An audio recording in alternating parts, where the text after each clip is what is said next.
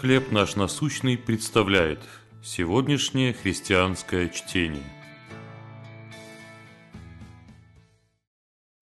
Помнить о жертве. Первое послание Коринфянам, 11 глава, 26 стих.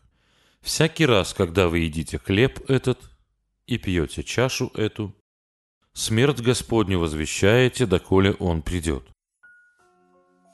После воскресного утреннего богослужения мой московский друг пригласил меня пообедать в ресторане с видом на Кремль. Мы приехали на Красную площадь и увидели вереницу молодоженов в свадебных нарядах, выстроившихся у могилы неизвестного солдата. Их свадебные торжества включали в себе воспоминания о жертве, которую принесли другие, чтобы этот день стал возможным.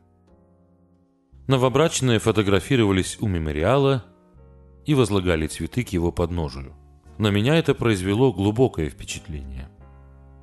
На каждом из нас лежит долг благодарности перед теми, кто своей жертвой сделал нашу жизнь лучше.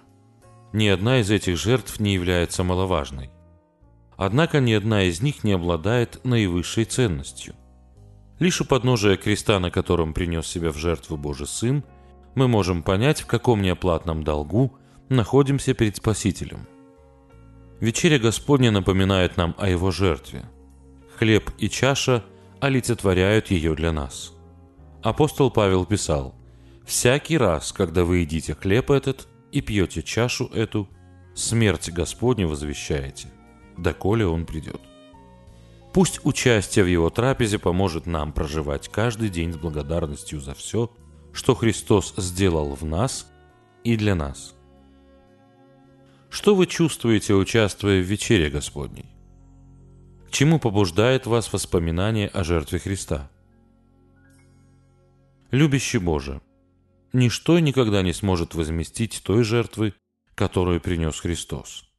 Помоги мне всегда быть благодарным за то, что Он совершил ради меня. Чтение на сегодня предоставлено служением «Хлеб наш насущный». Еще больше материалов вы найдете у нас на сайте, в соцсетях и YouTube.